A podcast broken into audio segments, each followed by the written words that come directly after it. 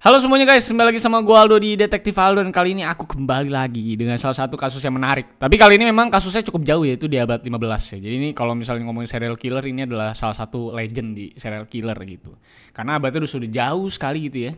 Nah tapi sebelum kita pembahasan kasusnya ya, gue pengen kasih ke kalian dulu nih sebuah informasi. Karena kan setiap gue yang namanya memberikan sebuah info atau cerita, biasanya tuh gue memang melakukan riset tuh cukup dalam gitu ya. Bahkan sampai ke dokumentarisnya, sampai lagu-lagunya, kalau misalnya ada lagunya, atau sampai ke forum-forum yang memang tidak terbuka publik gitu secara pengetahuan. Nah, biasanya kan memang gue suka buka Reddit tapi karena Indonesia tuh gue entah kenapa ya gue nggak tahu ya kenapa Indonesia itu ngeblok Reddit secara keseluruhan padahal di Reddit kan gak cuma bokep doang gitu sebenarnya. Nah sekarang gue punya solusi buat kalian kalau misalnya kalian pengen baca-baca riset-riset atau pengen baca sendiri kasus-kasus kriminal yang ada di Reddit gitu. Nah caranya ini dengan VPN 99 gitu ya VPN 99. Nah kalau kalian buka, ini kalian lihat bahwa sekarang ada promonya nih. Uh, kalau misalnya kalian langganan setahun tuh cuma 139 ribu, tapi kalau per bulan tuh 27 ribu. Jadi lebih irit kalau misalnya kalian itu cobain yang langsung setahun karena cuma 139 ribu. Nah kalian bisa try free for subscribe juga kalau misalnya kalian itu pengen nyoba. Karena kalau misalnya kalian nggak coba kan kalian nggak tahu bagaimana performance-nya. Jadi kalian bisa coba free selama beberapa hari untuk kalian coba apakah VPN ini berfungsi untuk kalian.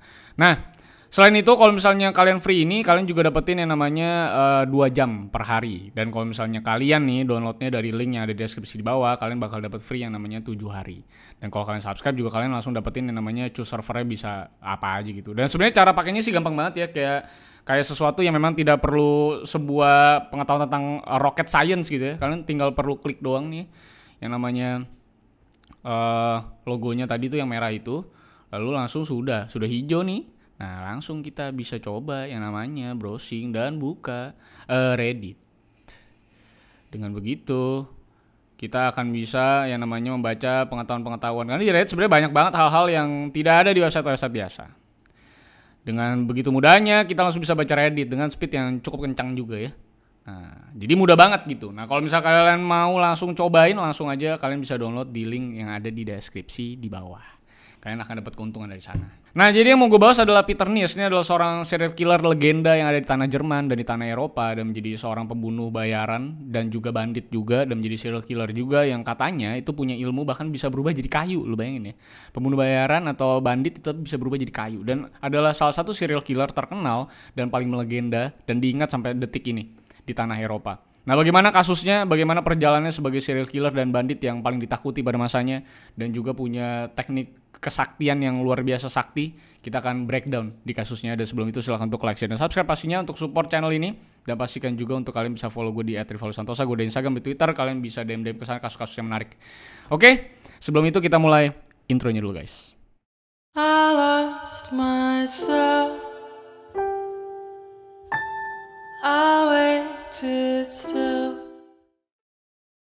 Oke, jadi kita kalau misalnya ngomongin seorang serial killer gitu ya, memang semua metodenya aneh-aneh. Dan kalau misalnya kita ngomongin era-era abad 15, 16, kita ngomongin masalah dokumentasi yang tentunya akan banyak distorsi. Dan pastinya kepercayaan-kepercayaan yang akhirnya menyelimuti informasinya sebenarnya. Nah, Peter Nielsen adalah salah satunya dan memang sampai sekarang juga bisa dikatakan masih menjadi sebuah kegalauan bagi banyak orang. Apakah memang Peter Nielsen itu dengan metodenya yang cukup aneh itu beneran ada atau memang sebenarnya dia ada tapi metodenya sebenarnya nggak seserem itu, nggak seserem yang digambarkan sama para historians dan para reporter pada masanya.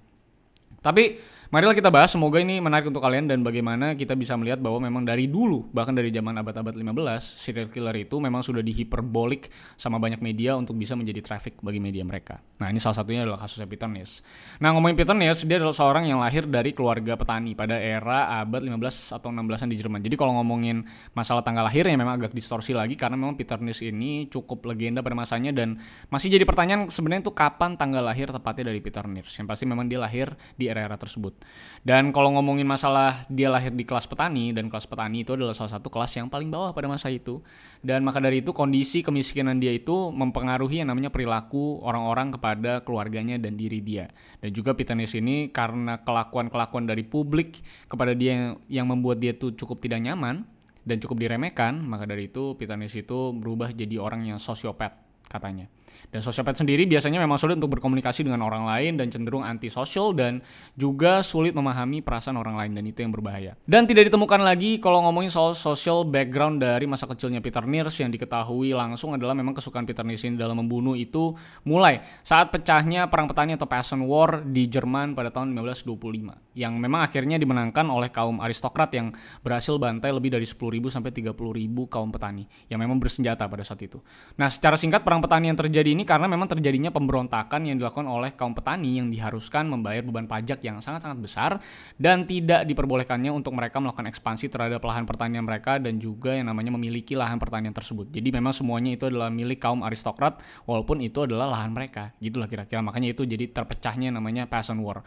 Yang memang Peasant War ini juga adalah salah satu pemberontakan yang juga besar sekali yang terjadi sebelum revolusi Perancis ter terjadi.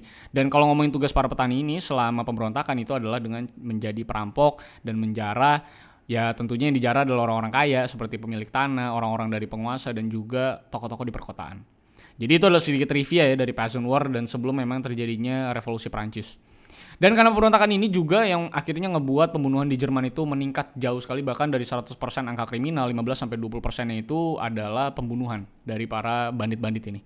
Nah karena juga banyaknya muncul geng-geng perampok dan pembunuh pada saat Peasant War ini, Peter Niers juga membuat gengnya sendiri. Yang gengnya sendiri itu terinspirasi dari gurunya yang bernama Martin Steer yang juga adalah ketua geng dengan anggota sebanyak 48 orang yang paginya jadi gembala domba, gembala sapi gitu ya, malamnya itu jadi pembunuh dan bandit.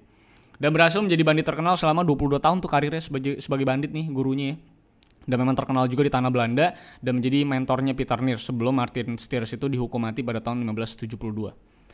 Dan sama seperti mentornya sukses di dunia perbanditan, Peter Nis ini memiliki 24 anggota yang bertugas untuk yang namanya menteror beberapa daerah di Eropa dan juga membunuh para pendatang di jalan-jalan raya.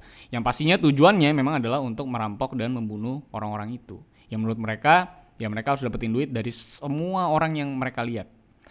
Lalu untuk memperluas aksi dari gengnya juga, Peter Nis ini memecah kelompoknya ke beberapa kelompok kecil untuk melakukan aksi-aksi atau serangan-serangan yang lebih kecil tapi lebih banyak dan beberapa kali juga bergabung dengan geng kecil lainnya untuk bisa menumbangkan geng-geng yang lebih besar dan itu terjadi terus sampai akhirnya mereka bisa mengambil kekuasaan yang lebih besar lagi. Dan lama-kelamaan teknik pemecahan atau sporadis ini membuat geng dari Peter Nis ini makin besar dan melakukan banyak aksi penyerangan bukan lagi ke para pendatang di jalan raya tapi justru aksinya semakin berani yaitu dengan cara turun ke kota-kota dan melakukan penjarahan di sana lalu melakukan pemerkosaan di desa-desa, pembunuhan dan juga perusakan barang-barang dan pastinya tujuan utamanya dalam merampok dan memperkaya diri.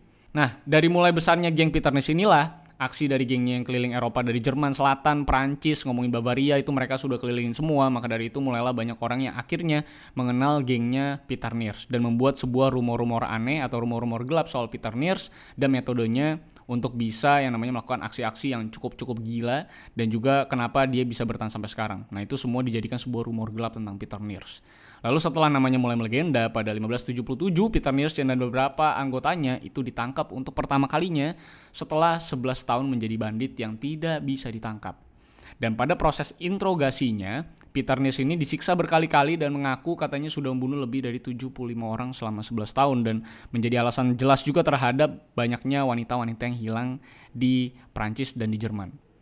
Lalu secara ajaib saat dia ditangkap dan di dalam penjara nih dan penjara zaman dulu tuh kan penjara-penjara kekerajaan gitu ya. Jadi agak agak ketat sekali gitu tapi Pitanis ini justru bisa meloloskan diri dari penjara tersebut. Bahkan dia berhasil melewati yang namanya vonis hukuman mati. Karena memang dia sudah divonis untuk dihukum mati. Tapi karena dia tahu bakal mati, makanya dia bisa melakukan yang namanya pelarian diri.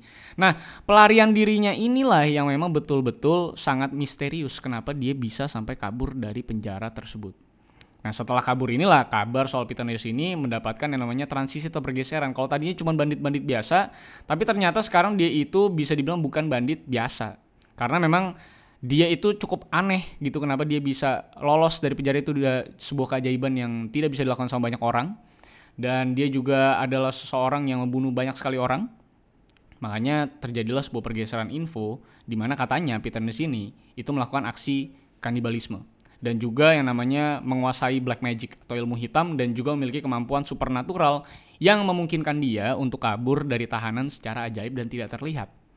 Bahkan kata salah satu jurnalis pada masa itu dan juga historian pada saat itu menyatakan bahwa Peter Niels ini pernah memanggil sosok iblis dari sebuah hutan untuk bisa menyelesaikan setiap aksinya sebagai bandit. Ya, itu emang absurd banget ya. Tapi menurut gua pada zamannya ini adalah sebuah informasi yang sangat-sangat bisa diterima sama masyarakat pada saat itu karena relate sama zaman mereka. Di saat memang banyaknya sekali uh, sesuatu yang belum bisa mereka interpretasikan secara sains, secara logika, jadi semuanya ya kesannya black magic gitu. Dan mulai beredar juga kabar bahwa mentornya sebelum dieksekusi itu pernah mengajarkan Nier soal black magic secara intens dan mengajarkan caranya mendapatkan ilmu untuk bisa menghilang dan mendapatkan kekuatan supernatural yang mengharuskan menggunakan kulit dari janin yang diaborsi itu untuk dijadikan lilin dan lemaknya juga dijadikan sebuah kayak wax gitu untuk memang dijadikan lilin selama proses ritualnya untuk mendapatkan ilmu-ilmunya. Bahkan katanya janin itu adalah sebuah syarat dalam ritual jika Peternis ini ingin berubah menjadi kayu, batu gitu ya dan juga mengharuskan Peternis ini untuk memakan daging anak-anak untuk bisa menyempurnakan ritualnya. Lu bayangin ya, bisa berubah jadi kayu. Coba lu bayangin tuh serial killer lagi bunuh lu terus ketahuan gitu sama polisi terus dia jadi batu gitu. Itu kan ya bisa dibilang ini adalah sebuah kisah yang cukup-cukup lore sekali gitu. Dan kalau di Indonesia ada babi ngepet gitu ya, alias ada penjaga lilinnya, Pitanis ini menggunakan kulit anak kecil untuk dijadikan lilin yang buat dia tidak terdeteksi saat ngebobol rumah targetnya juga. Jadi selain buat ritual memang sebagai sebuah keharusan juga untuk dia bisa menghilang. Dan syarat-syaratnya untuk menjadi sakti juga mengharuskan dia katanya. Ini salah satu yang paling absurd menurut gue ya. Yaitu di mana dia harus memakan payudara dari wanita-wanita muda yang cantik gitu harusnya. Jadi memang syaratnya cukup konkret dan cukup segmented di mana payudara wanita muda yang cantik. Dan pada masa-masa perlariannya pun Peter Nis ini sering berubah-ubah katanya dan menyamar jadi kambing lah, jadi tentara lah, dan jadi binatang-binatang lain yang semuanya didapatkan lewat black magic yang dia anut. Jadi katanya dia tuh bisa jadi kambing, bisa jadi sapi gitu suka-suka dia yang mau jadi apa. Nah informasi terakhir soal rupanya atau bentuk dari Peter Nis ini kan sebenarnya nggak ada yang bisa interpretasi dengan jelas karena nggak ada yang bisa foto juga pada masa itu. Jadi Terakhir, orang yang bisa menggambarkan Peter Nirs ini menggambarkan bahwa Peter Nirs ini saat foto wantednya itu dipublikasikan ke masyarakat pada 1579 itu katanya Peter Nirs itu adalah sesosok orang yang sudah tua lalu kukunya itu juga rusak terus panjang-panjang lalu adanya luka di jidatnya. Dan dia katanya selalu membawa yang namanya uang sangat banyak lalu dua pistol di pinggang dia dan juga pedang kesatria atau broadsword. Jadi itu yang selalu dia bawa dan akhirnya Peter Ness ini berhasil ditangkap pada tahun 1581 di sebuah bathhouse atau rumah pemandian yang emang zaman-zaman medieval zaman dulu tuh banyak banget rumah-rumah pemandian atau bathhouse. Dan saat mau masuk ke kamar pemandiannya ini, dia itu menitipkan sebuah kantung ke pemilik bathhouse yang juga menjadi kunci dari penangkapannya dia. Jadi kan yang dilakukan adalah sebelum dia mandi dia meninggalkan semua barang-barangnya ya kayak di locker lah bisa dibilang cuman ini dititipin ke pemilik dari bathhouse tersebut supaya dia bisa langsung mandi di dalam. Karena kan dia tidak merasakan bahwa akan ada ancaman atau bakal ada yang nangkep gitu kan. Nah, proses penangkapan ini itu justru dilakukan memang saat Peter Nis ini lagi enak-enaknya duduk di bathtub dan mandi gitu dan menghangatkan diri dan saat itu ada orang yang lihat dia dan akhirnya ngelaporin si Peter Nis ini bahwa ada di bathhouse kepada aparat. Dan saat itu aparat langsung datang dan berhasil menangkap Peter Nis di rumah pemandian dengan sangat-sangat mudah. Nah, mudahnya penangkapan Peter Nis ini justru menjadi sebuah pertanyaan gitu karena kan dia sudah selama sekali kabur dan tidak bisa terdeteksi bahkan tidak bisa ditangkap bahkan tidak ada orang yang bisa melihat dia saat rumahnya itu sedang dirampok dan terkenal sekali makanya Makanya aparat tuh pada, pada bingung kenapa kok bisa nangkap si Peter Nis itu dengan begitu cepat. Nah, tapi ternyata terbukalah sebuah rahasia bahwa Peter Nis itu selalu yang namanya membawa sebuah jimat. Nah, jimatnya itu dititipkan kepada sang pemilik bathhouse. Nah, setelah dibuka ternyata isi dari kantong atau jimat tersebut itu adalah kaki tangan dari janin dan juga jantung dari janin yang diaborsi. Nah, katanya itu adalah sebuah jimat yang bisa membuat dia itu hilang dari seluruh orang-orang yang mau mengejar dia atau aparat-aparat yang mau nyari dia. Jadi sepertinya jimat ini punya algoritma gitu di mana dia tahu siapa yang mencoba mencari dan menangkap dia atau ingin berniat jahat kepada dia. Jadi dia bisa tiba-tiba menghilang dan tidak terlihat lah bagi orang itu. Nah karena memang itu kantong atau jimat itu sedang berada di tempatnya si pemilik bathhouse, maka dari itu Peter Nis kan tidak dekat dengan kantong tersebut, makanya dia bisa terlihat dan ditangkap dengan begitu mudah. Dan kali ini Peter Nis secara ajaib memang tidak bisa lagi kabur karena ilmunya itu tertancap atau terkoneksi dengan kantong tersebut.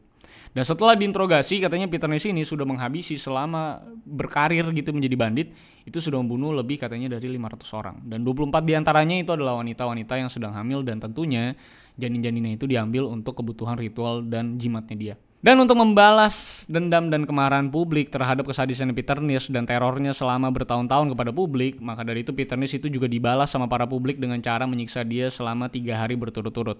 Nah hari pertama Peter Nish ini itu dikulitin secara hidup-hidup secara sebagian-sebagian semua di kulitnya. Lalu kulit-kulit atau luka-luka yang terbuka ini itu katanya disiram pakai minyak panas. Jadi lo tau lah betapa sakitnya ya. Dan di hari kedua katanya kaki Peter Nish ini juga diikat lalu ditaruh di atas batu bara yang benar-benar lagi panas selama berjam-jam yang tentunya juga memanaskan seluruh tubuh dia dan tentunya jadi udah nggak jelas lah badan dia intinya dan di hari ketiga Peter Nurse ini diikat di sebuah roda kayu yang terus diputar untuk mematahkan tulang-tulang dari Peter Nurse. Nah, tapi ajaibnya kalau misalnya lo inget sama kisah Rasputin yang nggak pernah bisa mati walaupun sudah ditembak di kepala dan segala macam tapi masih bisa hidup lagi. Peter Nurse itu adalah salah satu yang mirip-mirip sama Rasputin. Gua nggak tahu karena Rasputin juga dibilang juga memiliki yang namanya ilmu-ilmu gitu dan Peter Nurse juga mempunyai ilmu-ilmu walaupun eranya sangat-sangat jauh berbeda ya. Nah, katanya setelah patah tuh tulang-tulangnya semua yang harusnya itu adalah sebuah eksekusi yang biasanya pasti orang tuh mati setelah diputar pakai roda itu. Tapi ternyata Peter Ness itu masih hidup dan belum mati juga, bahkan masih bisa ngomong katanya. Sampai akhirnya diperuntukkanlah seorang Algojo untuk memotong-motong badan dia sampai banyak supaya dia tidak bisa hidup lagi. Dan dengan cara itulah akhirnya Peter Ness dipastikan sudah mati. Nah, kisah ini juga mengingatkan gue dengan uh, legenda si Pitung ya yang untuk uh, apa namanya menguburkan itu badannya pitung juga dipisah-pisah gitu katanya. Disebar ke beberapa daerah dan tidak bisa disatukan lagi gitu. Karena punya sebuah ilmu juga.